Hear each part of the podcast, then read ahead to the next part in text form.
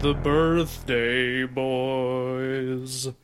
Oh, yes, it's the birthday boys.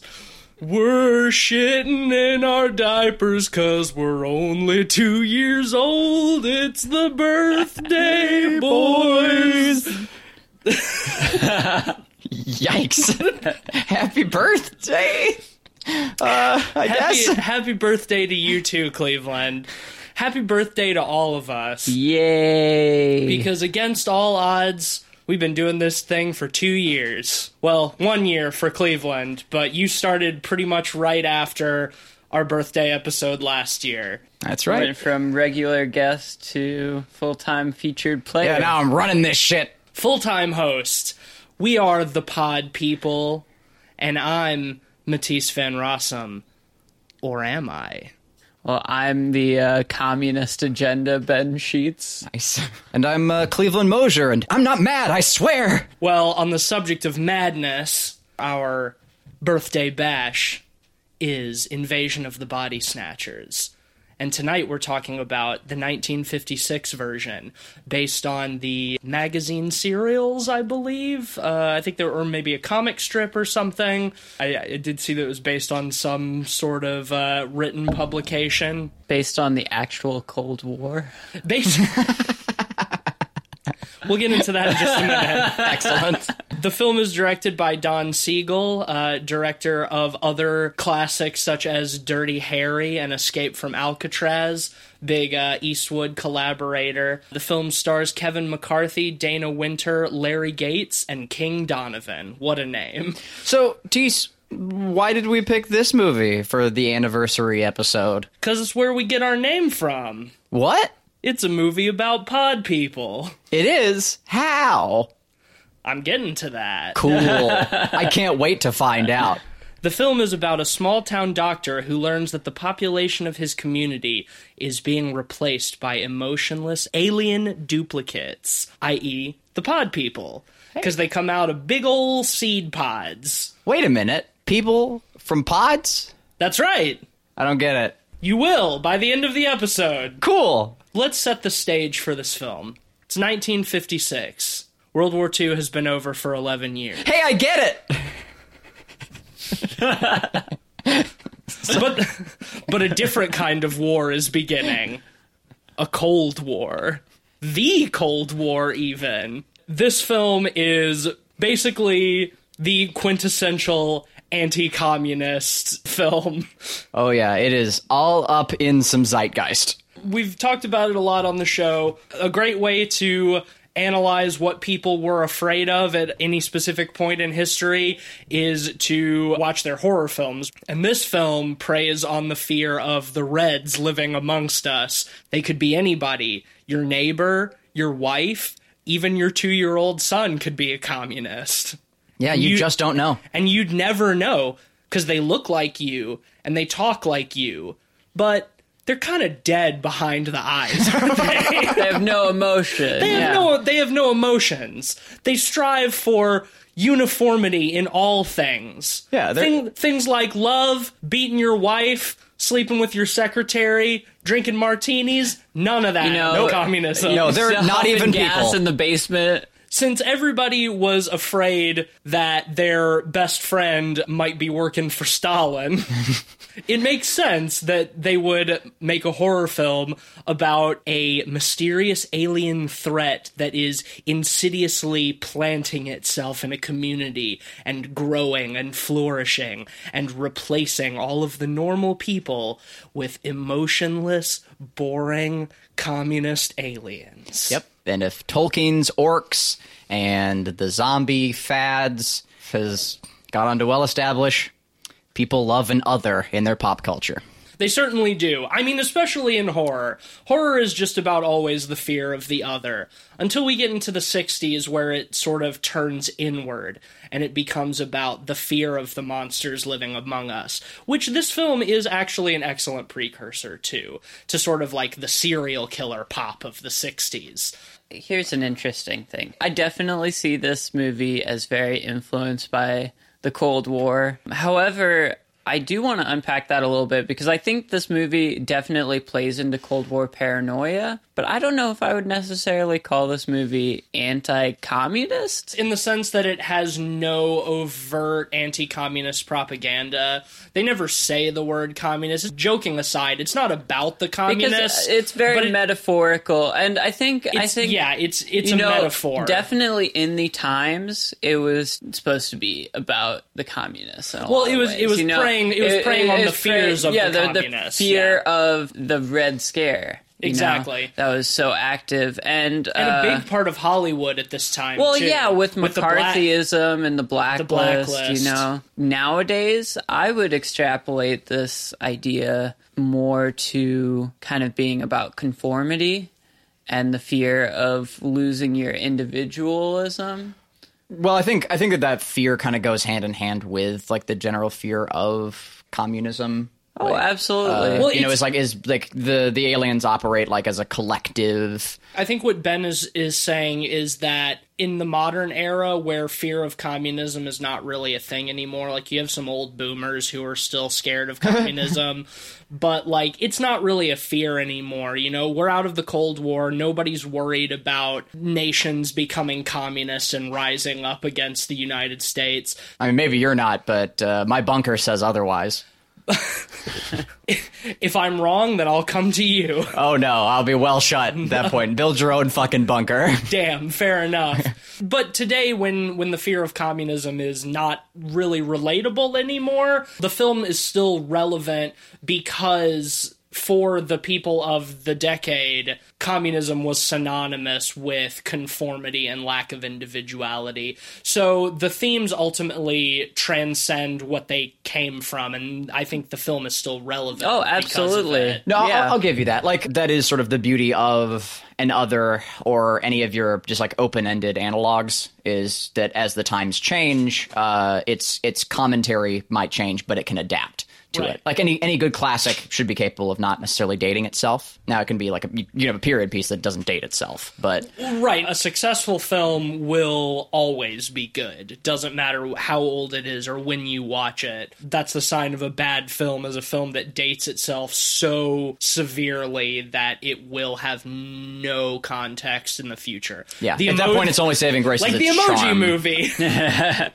What I mean, there's there's plenty of movies of this era of the 50s that do not age well, you know, that are more explicitly anti-communist. Sure. That just don't work. Um, one of my favorite examples of this, this movie is even still well regarded by most today, so this might just be a contrarian take on my end. But On the Waterfront is considered a classic. But if you look at the subtext of it, it's about like snitching on your fellow man and busting unions. Like, it does not work thematically today. It probably depends on your politics. True, I agree with you. That's the kind of rhetoric that I don't want in my films, but I think there's plenty of people who are Right. absolutely, It's like absolutely it's like I would like to believe that like the fountainhead is irrelevant now, but there's plenty of people who disagree. Here's a universal example. Birth of a Nation. Thank you. Good, good call. Or uh, yeah, and again, once again, God, I hope universal.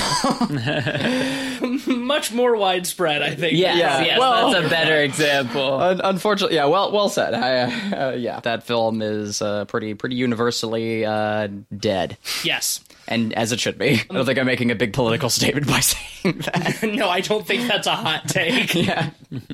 Wait, I shouldn't be praised for saying "Birth of a Nation" is a bad film. Where are my applause? Uh, I mean, D.W. Griffith felt so bad about it that he made Intolerance right after, which is an even longer film about how being racist is not cool. oh well, there you go. I think the damage is done at that point. It, it has people in yellow face through most of it. oh no. It does, but for but back in no. those days, people didn't think that was racist. no, no, exactly. Doesn't make it not racist. Wow, we've diverged uh, drastically. Worthwhile, I think. let's let's get into the meat of this film a little bit. I want to talk about the style because I think stylistically it's very much a noir film. Yes, visually. Yes, uh, a hundred percent. considering the subject matter too, I think it fits. You gotta have all these deep shadows and moodiness, and there's a mystery to be uncovered and illuminated. And Well, this, so much this mysterious threat hiding in the dark. On top of that, too, uh, from a writing perspective, we have the absolute gift that our protagonist is a doctor. I loved that. I wasn't expecting that going into this film. I was expecting him to be sort of an everyman, mm-hmm. and the fact that we have someone who is trained in deductive reasoning, who isn't just a fucking detective, is great. I always gush over like the use of like scientists and doctors as protagonists in films. You just usually glean a little bit more. it's a big trend of science fiction horror. The protagonist often is a man of science mm-hmm. for that Yeah. for that very reason. And I agree with you. I think it works great, especially because as as like the doctor in this small California town, part of his job is that he knows these people. Oh, yeah, it's like they're familiar to him. The idea is that like the the pod people are indistinguishable from real people, except there's like a lack of true feeling that you can kind of tell in interacting with them. So you wouldn't know the difference if you didn't if they weren't people that you knew. So having him be the town doctor who knows everybody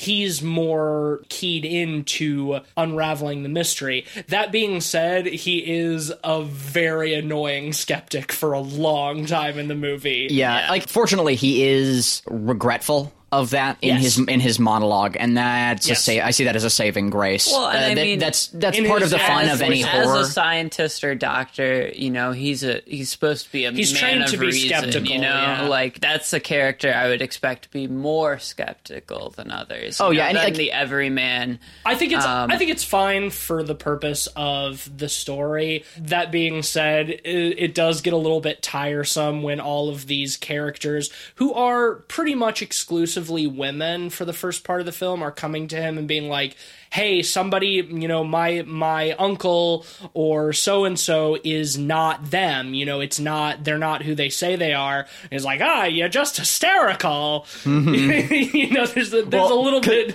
that- that's a also bit too much of that. one of the really great things, uh, and it's a wonderful like time capsule piece of commentary on how doctors were kind of also therapists in the 1950s. You Well, also how they treated had women. You know, well, like, no, no, no, and well, that that goes hand in hand with that. Like the doctors, like like people people saw like therapists and shrinks as kind of scandalous. Like you you didn't you didn't seek out mental help. You went to your doctor about it casually. In particular, like that was you know like a huge problem with like housewives and such. Hence, like Mother's Little Helper and Yeah. and whatnot. And uh, no, I, I love that that kind of crops up as a theme in this film. Like, and there's there's commentary on that. Yeah, and it's cool. It's very relevant. No, no, no. I I like that because he does play the the role of therapist for a lot of people in in the town. Yeah, as doctors did Uh, then. My my point is how how many times also does he sedate a hysterical woman Well, in this movie? well, no, Yeah, that, that, again, yeah. that's the commentary. Is he he's playing therapist for this town, but that's not his job. Like, and that that shouldn't have been the doctor's job, which is why Well, he does mean, a poor job of it. time in the culture, it was their job. I you know, and, and, they did a terrible job of it. Like, that's Yeah. I agree with you fully. Like he does, he, he does it horribly because they did. But I agree with you. Having his his voiceover narration being regretful for being sort of blind to the threat does help that a lot. Well, it's it's such a, a classic like way to to frame and to to set up like a foreboding tension. I mean, like you see it in, in all like hallmarks of horror. like Stephen yeah, King yeah. does it a It's- lot. It's a classic of dramatic irony where the viewer knows more than the characters Yeah. right off the bat. Eh, and- Or just know? also that like the narrator has a sense of regret and they use that expression to foreshadow what's coming and to say like, oh, you know, if, if only I had known, then that horrible night wouldn't happen. Ooh, what horrible night are they talking about? Yeah, now I'm that, intrigued. It's that Like, kind it's of that kind dramatic irony that makes it mm-hmm. work, which is exactly what you're talking about. Going off that as well, the whole structure of the film, the script especially, is very economical. Um, there's not much fat on the bone at all. Mm-hmm. It's a brisk 80 minutes. It definitely is all plot. yeah, it feels it feels well paced. You know, It I doesn't start too fast. All the It fat's start- been trimmed. you know, starts I think having before it gets having boring, him as yeah. a doctor who knows all the town helps too because you have less concern with you know, introducing characters and stuff Yeah. like that, especially character relations, because he already has established relationships with most of the Right. the main cast of characters. I do think this movie is almost too economic in that I almost feel like it needs a bit more time to breathe at times. Um, because it's so point to point that uh, you kind of lose a little bit of the horror. You don't really get to see the effects of this on the, the characters as much. Once they find the body of his friend Jack, uh, the pod person that is uh, sort of incomplete, once they hit that moment, it picks up pretty fast and keeps it like a gallop for for pretty much the rest of the movie. Yeah, the rest of the movie is excellent. Plot point to plot point, it's excellently structured Pacing's and paced. What I would have liked to see a little bit more of in the beginning that I think uh, uh, sort of goes into what you were saying is I think it would have been nice to have him interact with a couple of more people that were a little bit off for us to see that a little bit, but for him to, you know, brush it off too, rather than just like people coming to him and being like, you know, so and so is is not them. Is like, well, I I talked to them and they're fine. I think I would I would have liked to see a little bit more of people behaving in a way that sort of keys us off that something is wrong, even if he himself ignores it. I I think the problem with that is we already have an issue with the protagonist sort of brushing things off for too long. Uh, I think you brought that up earlier, and I, I feel like we'd like the protagonist less. I think we'd it would make, him, You think it would make him seem more stupid? correct. Though I think you don't could do that in other ways. Just give a little more to the audience without giving it to him specifically. The struggle with that is that he's the narrator, so we wouldn't really be seeing things that he wouldn't. But you know, like even if we saw like parts of the pods going about, yeah, you know, yeah, like something like oh, that. I don't know. Yeah, I. No, I think that would be cool. Like if he was going downtown and saw like something strange in the back of a truck, but, yeah, but like, doesn't it- think anything yeah, it's, about it. It's not a big Like, deal see unless some it, pods- unless it has context. You know. Okay, yeah, You know, I- I taking guess. some of the context out and foreshadowing that might Right. have worked. Yeah, so then Um, there's the realization later is like, oh fuck, I saw these earlier. They're moving yeah. these around. Well, one of the most interesting things about the production of this film is originally it was supposed to have a way bigger budget. If I remember correctly, it was supposed to have like six or seven times the budget it had. wow, really? You know, it was done on like half a million dollar budget. The shoot time was cut down to like I want to say like four or five days. It definitely forced fe- them to be yeah more economical with what they shoot, and it probably limited some of what they wanted to do. But mostly, I think that works to its advantage. I in mean, this film. under those constraints, like you wouldn't think that from watching the film. It doesn't feel rushed. Like you said, there's very little fat on it, and there there there are places where it could breathe a little bit more. But I think that the well, honestly, the I film itself is is very tight. I think those limitations force them to be more subtle in a lot of ways. I wonder if it was a bigger budget, it would have been less subtle with some of the if they would have the had some, pods, some you crazier know, because stuff. we get we get that awesome sequence of the pods forming humans. in God, the greenhouse. But Yeah, that's just like great. one little sequence. Well, and like I'm glad that it wasn't more in the film to be honest. No, I think that's, you're right. That's what I was exactly where where I was uh, hoping we'd head. I actually, if I if I wanted anything differently from this movie, it would probably be seeing the pods themselves less during the film. Not the sequence where they come out of the pods. I think that's that's quite good. But as a prop, I had kind of a problem with the pods. They're I- rough. I actually kind of disagree. I, I think they're pretty decent for their time and I think what they, they look. I think they look good. The problem is There's no weight to them, the exact- and they that's they throw them point. around like inflatable footballs, they and it really yeah, makes them feel artificial. That's, exactly what I was going to Uh, say. They don't. They feel, handle them really poorly. They feel super lightweight. Like they. It doesn't feel like they actually have any mass to Yeah, them. they feel like props. It's problematic, and also just I feel like the way that they're like just carting them around, like in the trucks and whatnot, like which I I do like, but I I, love I, that. wish Yeah, I I, thought wish we'd seen the them handle them with like more care there and maybe like just just see them just a little bit less, so that the, there's like almost like an idolatry, like when it comes to the pods. Nah, I like I like seeing them because And it made it, I think it, like just the mystery would have made it spookier. It's like seeing the monster. I disagree- no, yeah, I- in this actually, case, I I, disagree. actually like the directness in this film because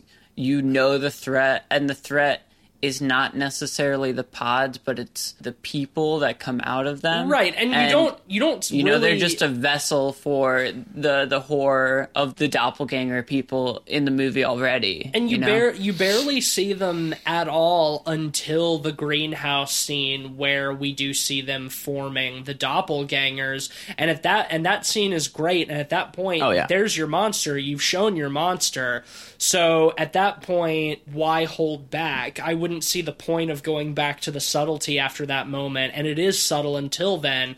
Plus, seeing them in in the trucks and all over town is really like the moment of revelation where they realize that this The isn't, scale. that it Yeah. isn't just like a self-contained thing that's happened to a couple of people that at that point the entire town is pretty much already taken over and i don't think you would have that kind of realization if you didn't just like see them the pods everywhere at that Well, point and the I'm with that. directness so with that. Perfectly follows up with like the call that he makes to try to get the governor and Right. everyone else because he all the full, the fbi and the phone lines yeah, all they the phone lines are full, and what that implies to me is that like this isn't just in his town.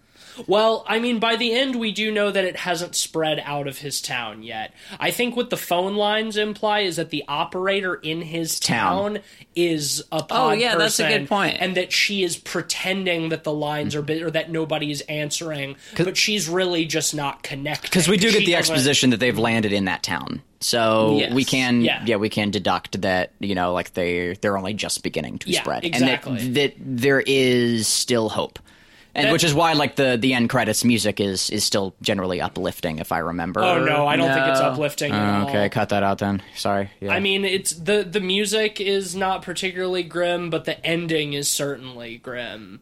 Because Yeah, the, yeah. the realization that they are leave, they're being, they're on the highway, they're being shipped out of Mm-hmm. the town. but it's not like all is not lost.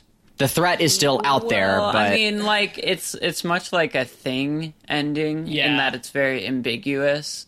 You don't get to see the outcome, but the outcome is very much left to the it's imagination. it's, op- it's optimistic. that that is not a, a positive ending, though. it's, it's optimistic compared to a lot of the bleak endings we get in horror now, but for the 50s, I think that's still a pretty bleak ending. You're right, it's not hope is not necessarily lost because the the doctor who he's been talking to the whole time says like get everybody on the phone, call the army and the FBI and the president and all the all the police. We got to we got to shut everything down. And then it cuts over to the protagonist and like we see him like wringing his hair. I guess there, people are aware of the threat now, but it's not to say that they necessarily have a fighting chance. yeah, yeah. I I like the ambiguity of it. Who knows if that can actually stop them? You know, we Right. we, We, don't know. We don't know how far they've already spread by that point because we see the truck full of them on the highway before he gets picked up. So, like, who knows how many other trucks have been sent out to other towns, whether they've made it. It's the start of the invasion, but like, it feels like it, it probably is already too late. Well, and the- especially if you can't, you can't. thing tell. is, You like, can't tell. on top of you that- you don't know who's a fucking commie. Yeah, well, and the thing is, on top of that, Sleeper like, agents. this was all set in the 50s you know like it's easier to think oh yeah with the speed our you know society runs today like you could easily stop it with a few phone calls. In the 50s like it takes a much longer time and a much more coordinated effort. No answering- so it's, no answering it's machines, much no more text grim yeah. and ambiguous than you know if it was set in today's time I'm Well, with that. That that's the thing is I think as many times as this movie has been remade, what is so quintessentially of the era about it is the threat is very particularly bad for the time period, like you said, because you don't have technology, you don't have the benefit of instant communication and like mobilizing every everybody from all angles. Like it's a much more insidious threat. It's true, and also we know for a fact that that entire town is lost. Yeah, for sure. Like The- his the- his hometown is is gone. He, yeah, he is the last. Mm-hmm. We we for sure see that by the end. He and his girlfriend are the last until she succumbs as well. And that's a good segue into something that I don't know if maybe I missed, and if the case, if that's the case, you guys can clarify for me. When his girlfriend becomes a pod. oh man, I had the same. I was going to ask the same thing. It seems to break its rules, right? Yes, I was. I, I God, I was going to ask I was- this. This I was, like the one confused note that I about was bringing because to this. like the the whole thing is that the pods form while you sleep and they don't grow if you're awake and eventually they take your mind and then your body is disposed of. And so, then we never see what happens to the bodies. Is great. Right, I love oh, that. That's we great. never we never know what happens. But by the end of the movie, it seems as though if you just fall asleep, then near a pod. then you just wake up and you're a pod person and you're all emotionless and evil now because like there are no pods near them when he leaves her in the mine and she falls asleep while he goes out and scouts like he comes back to her and all of a sudden she's a pod person and I'm, that i thought was a little confusing did i miss something No, not really. The the way I read it, and maybe this is just forgiving a plot hole a little bit, is that the doppelgangers were a little more onto them than they thought. that she was replaced a while ago Either that or they knew where she was. when some of them were running through the mine, you they left yeah. some Oh, pods. oh, okay. Like Yeah, there were people like in you know like in the back of the crowd carrying pods, and they were like exactly, Johnny you know, Appleseeding like- them. And and part of the turning on the radio to get him away uh-huh may have been a coordinated Oh, yeah, effort. that could have been a you know? trap. Yeah, yeah. To, lure him away so they could sneak in and place a Yeah. pod. Good. I'm glad. I'm glad that can be excused away because I, w- I was going to ask the exact same thing. And Yeah, like because think- the the thing that got me about it is like how long would you say he's away for? It seems like only a couple of minutes. That's- but it's that's the probably part. it's probably longer. It's probably supposed if- to be longer. If we'd been made to feel like he had been away for uh, just a little bit longer, and there would have been enough time for a bait and switch, you know, with her, because yeah, we get the vibe. Like yeah, because I had like that he same goes thought. outside and comes back He- in. yeah, he walks outside, sees them yeah. shipping him. He's like, "Oh fuck!" And yeah, you get the assumption that yeah, they've broken their own rules, and that she's just fallen asleep and become a pod person. Not that she's Right. fallen asleep and been, re- And been her, her her actual physical body has been I, replaced. I would agree to extent. I, I do like that you don't have to be like asleep for hours. Like you don't have to hit fucking REM sleep to have these things overtake you. You know, like part of the fear of not falling asleep is very effective because.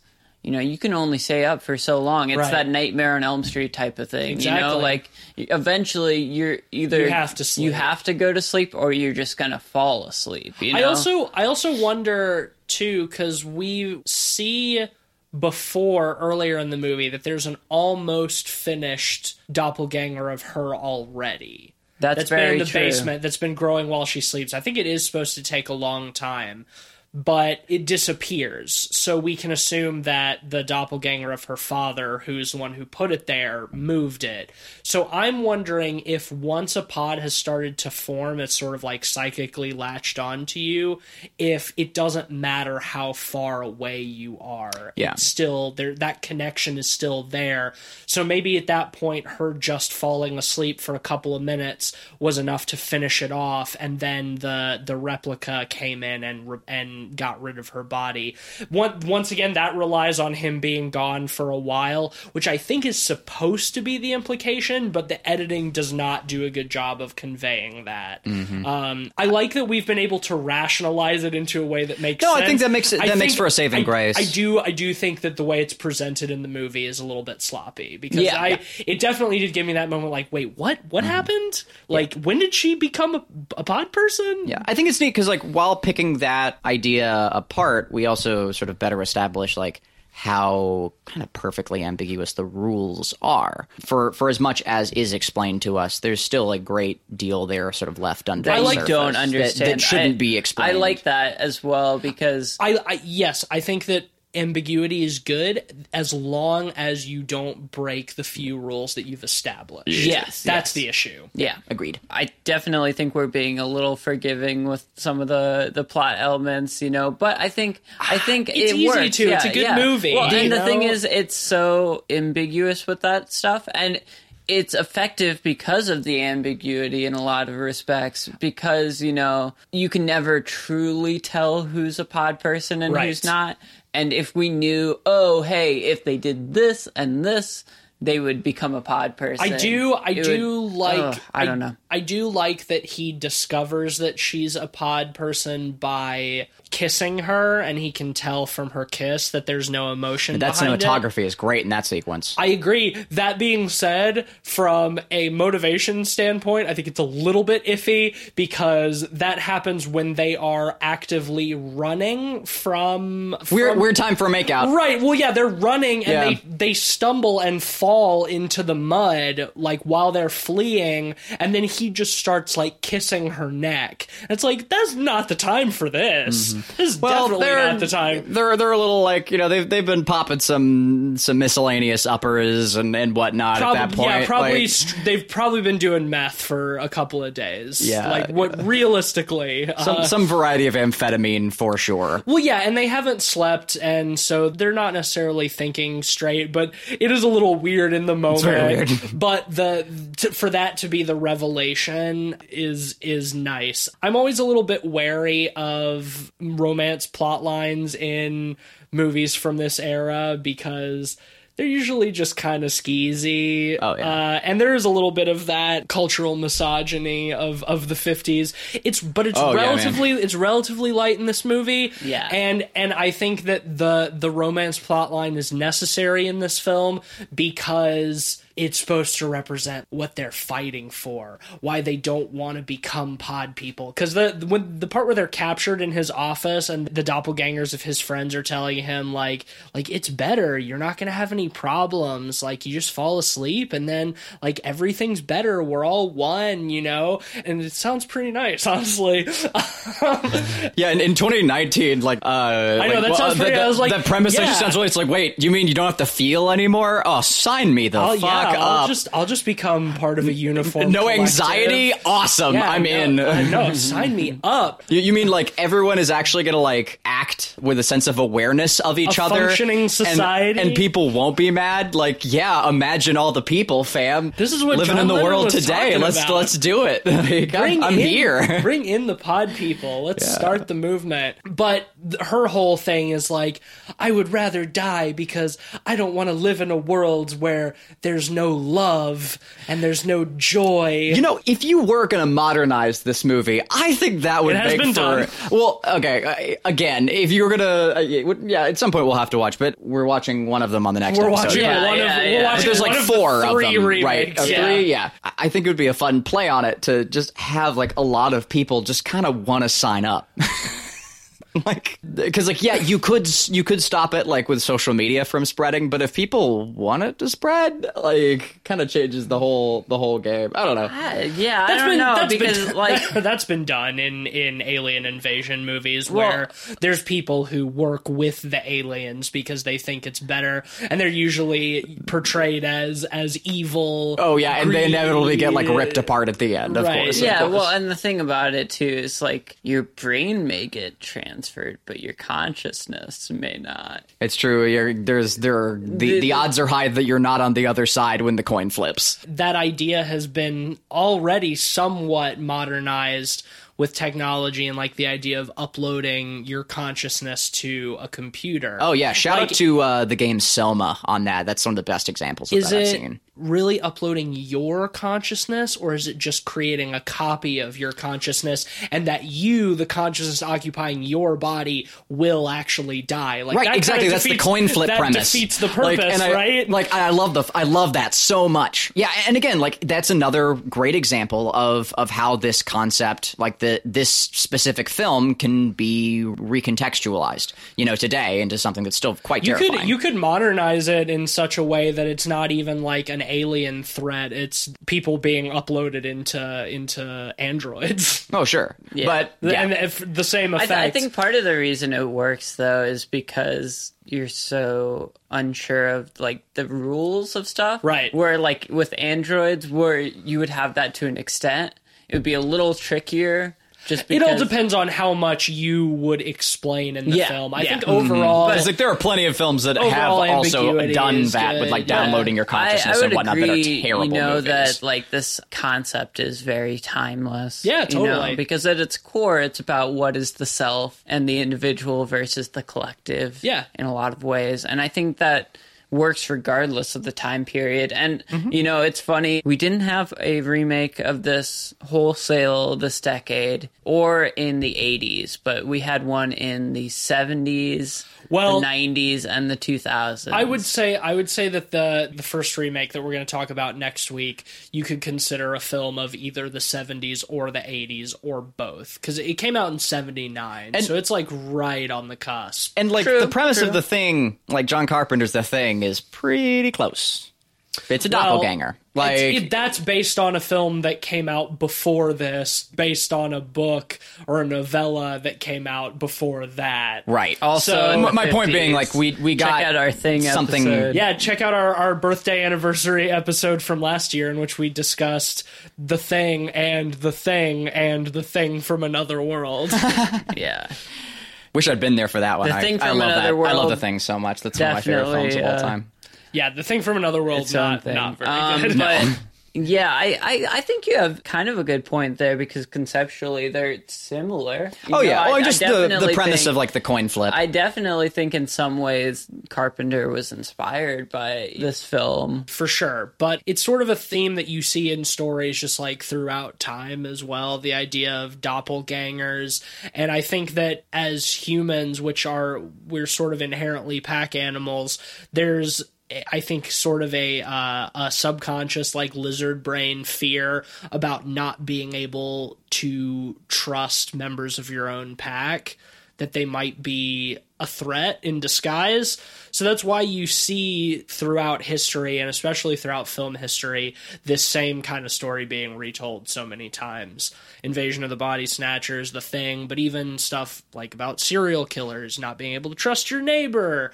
If I can use this uh, review to plug another movie, I do have to recommend people go out and watch the movie Seconds. I see it as kind of a sister film to this. Um, it's all of it. about a guy who neither. gets in a terrible accident and his brain is put in another person's body. And so he gets to experience the life of another. It's kind of the idea of what is the self. oh, it's like and it's- RoboCop. You know, it's very simple. It is. It's like RoboCop. except except a uh, a flesh robot. So like, Aren't we all just being. flesh robots? Exactly.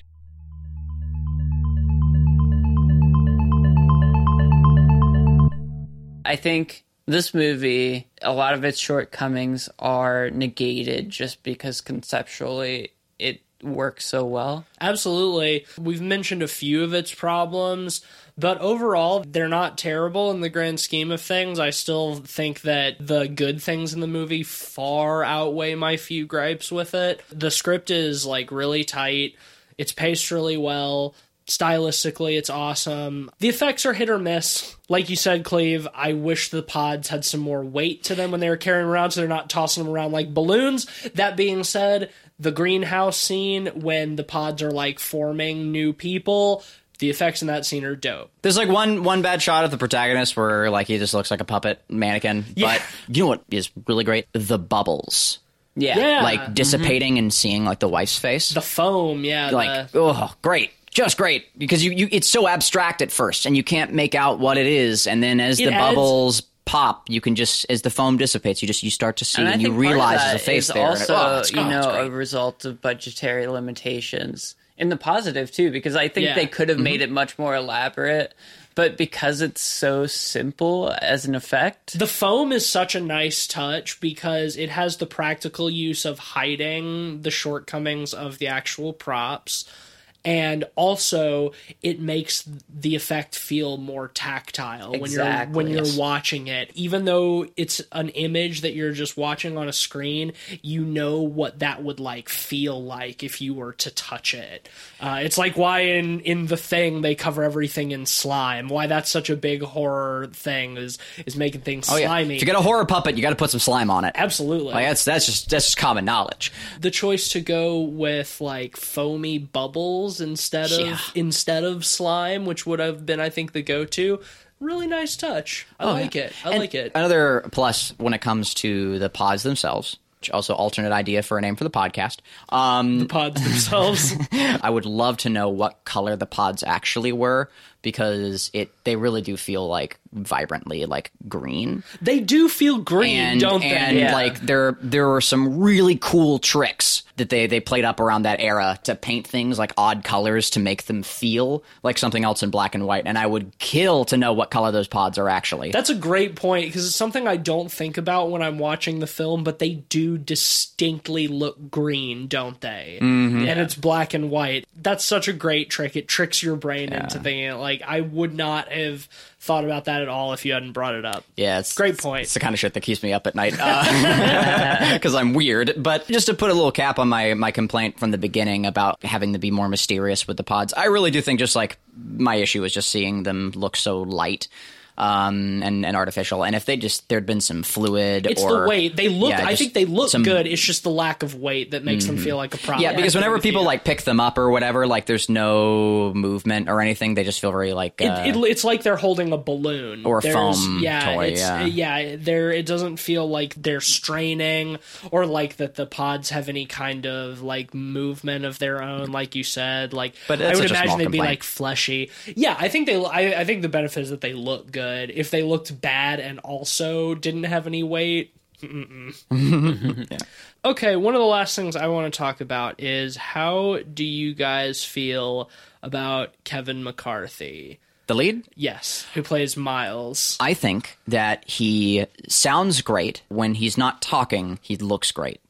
Um, uh, I had a Why problem. don't Why don't you think he looks good when he's talking, Cleveland? Oh, you know, because I brought it up at the beginning of the film and cursed all of you. Uh, again, my apologies on that. I think he does a, a bang up job, frankly. But there's a weird thing I noticed. Whenever he talks, his upper lip doesn't move, and it just it got me throughout the rest it of the film. It kind of looks like Peter Fonda with a splash of Bell's palsy. yeah. oh, yikes! You know, just I don't some of disagree, that but yikes. slight facial paralysis, particularly Yeah. in his upper lip. Yeah, just the upper lip. Like he, he- the rest of his face is quite emotive. Um, but yeah, just he keeps his like his mouth over his teeth, and I I don't know why, and it just it, I, I couldn't not notice it after I saw it. So sorry for cursing all I know, of you, you but did. it is. And again, that is, that is not even an actual complaint.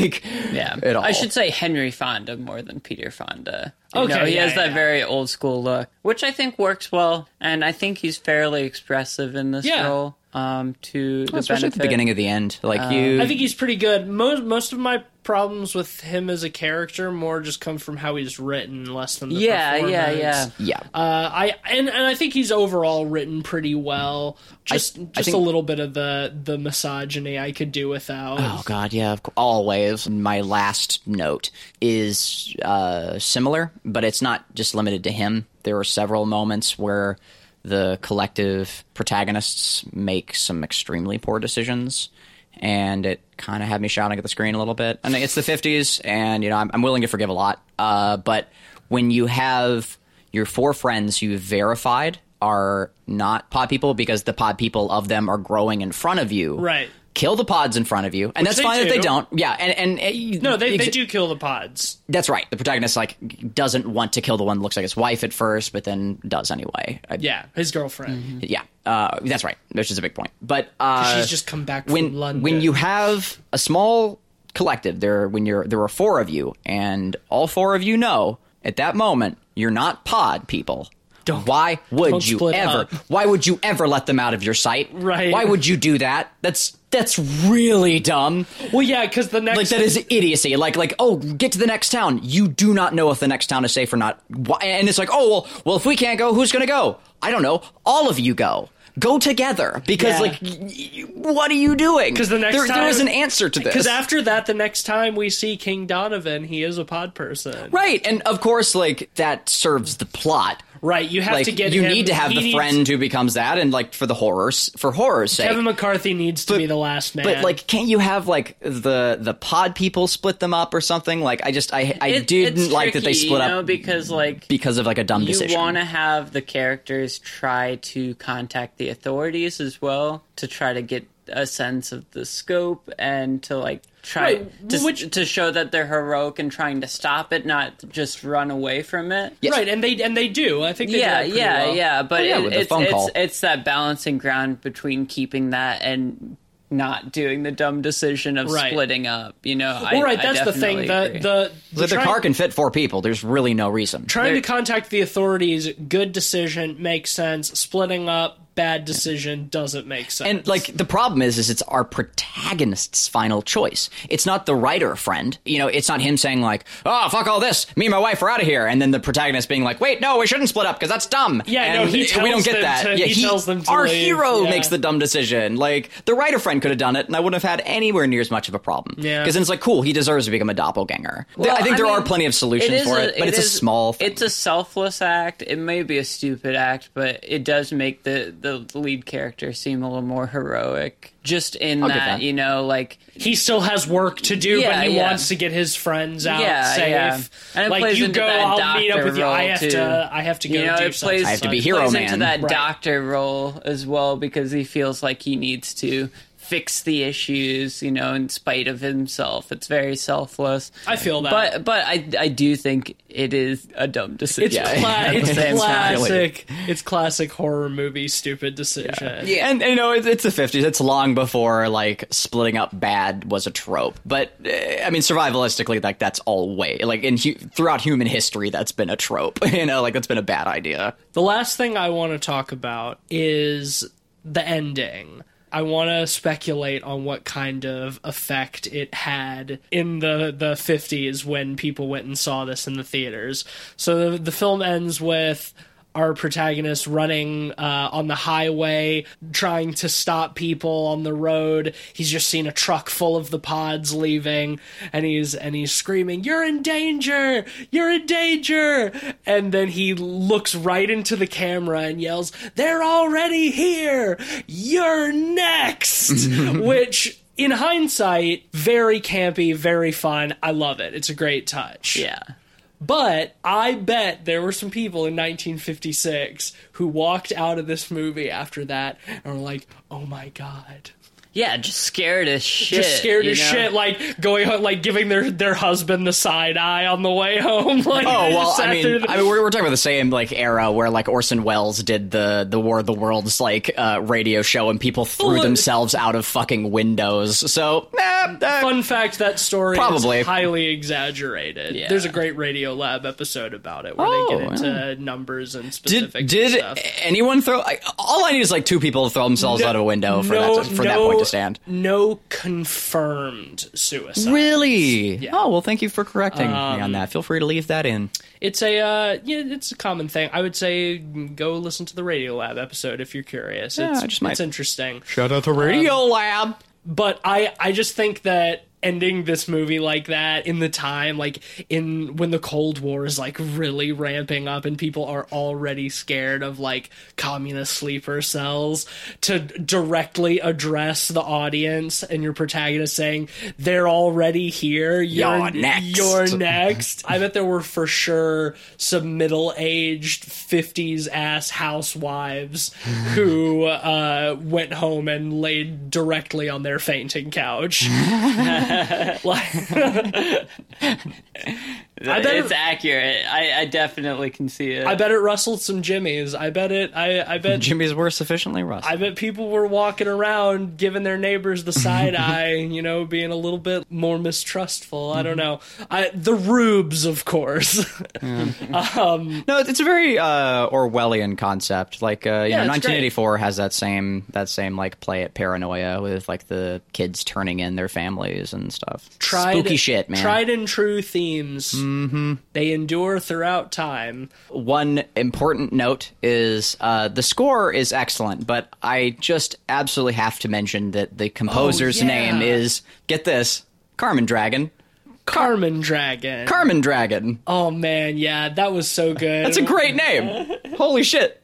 Carmen Dragon did a bang up job. Yeah, good good job, Carmen Dragon. Thank you. We'll, Man. we'll never forget. With You're- the last name Dragon, you can't You can give do a anything. bad Yeah. first name. Yeah. That's a powerful name. If your last name is Dragon, you can do anything you want in life. yeah, straight up. I'm jealous. Mm-hmm. Yeah, let's go ahead and rate. Uh, ben, why don't you start? Sure. Well, not to sound like a heretic on a show called Pod People. I love this movie. I think it's great. I don't think it's a five star for me, unfortunately. Um, but it is a solid four star movie. I think conceptually it's a five star. Execution wise, it might not get to those highs, but it's still an excellent watch. And I think it's required viewing for horror fans. largely ditto on that. I you know just had a couple of complaints, but they're they're all minor and largely can be justified uh, and are, are more personal preferences than anything else. But it's my personal rating. I'm going to give it a four point five. First off, uh, just for for posterity, you know, no, just also like I I, lo- I love classic horror. You know, it's what I grew up on. It's uh, a film I'd always needed to see, and now I know why. Uh, yeah, this is one of my favorite uh, horror films of of the time. Uh, I think it's still pretty relevant today. There are definitely things about it that are uh, campy, just because the '50s were kind of inherently campy. Half the things that are campy are fun, Uh, and yeah, that's I that's agree. again a saving no, grace. I, I agree. I enjoy this film a lot. It definitely has uh, a small handful of problems. Uh, I don't think it's a perfect film, but it's it's a great film from the 50s and um, yeah, just a, a solid watch all around. And if you're a fan of classic horror, I agree. I think it's a must watch. Uh, it's going to be a four for me as well, which will give us an average of 4.2 out of 5 pods for Invasion of the Body Snatchers 1956. And uh, I think I saw on the sponsor shelf. Oh fuck! I mean, Uh, yeah, of course. Yeah, you don't swear at the sponsor shelf, Cleveland. I wouldn't dream Yeah. of it. I've already seen what happens. I saw that we, uh, in honor of this film, we got a special uh, 1950s themed sponsor. We oh b- here, boy howdy didn't we just Here's the copy, Cleveland. Oh, Why don't you read this for us? Thank you. Yeah, uh, of course. Our our 1950s uh, themed uh, uh, sponsor. Um,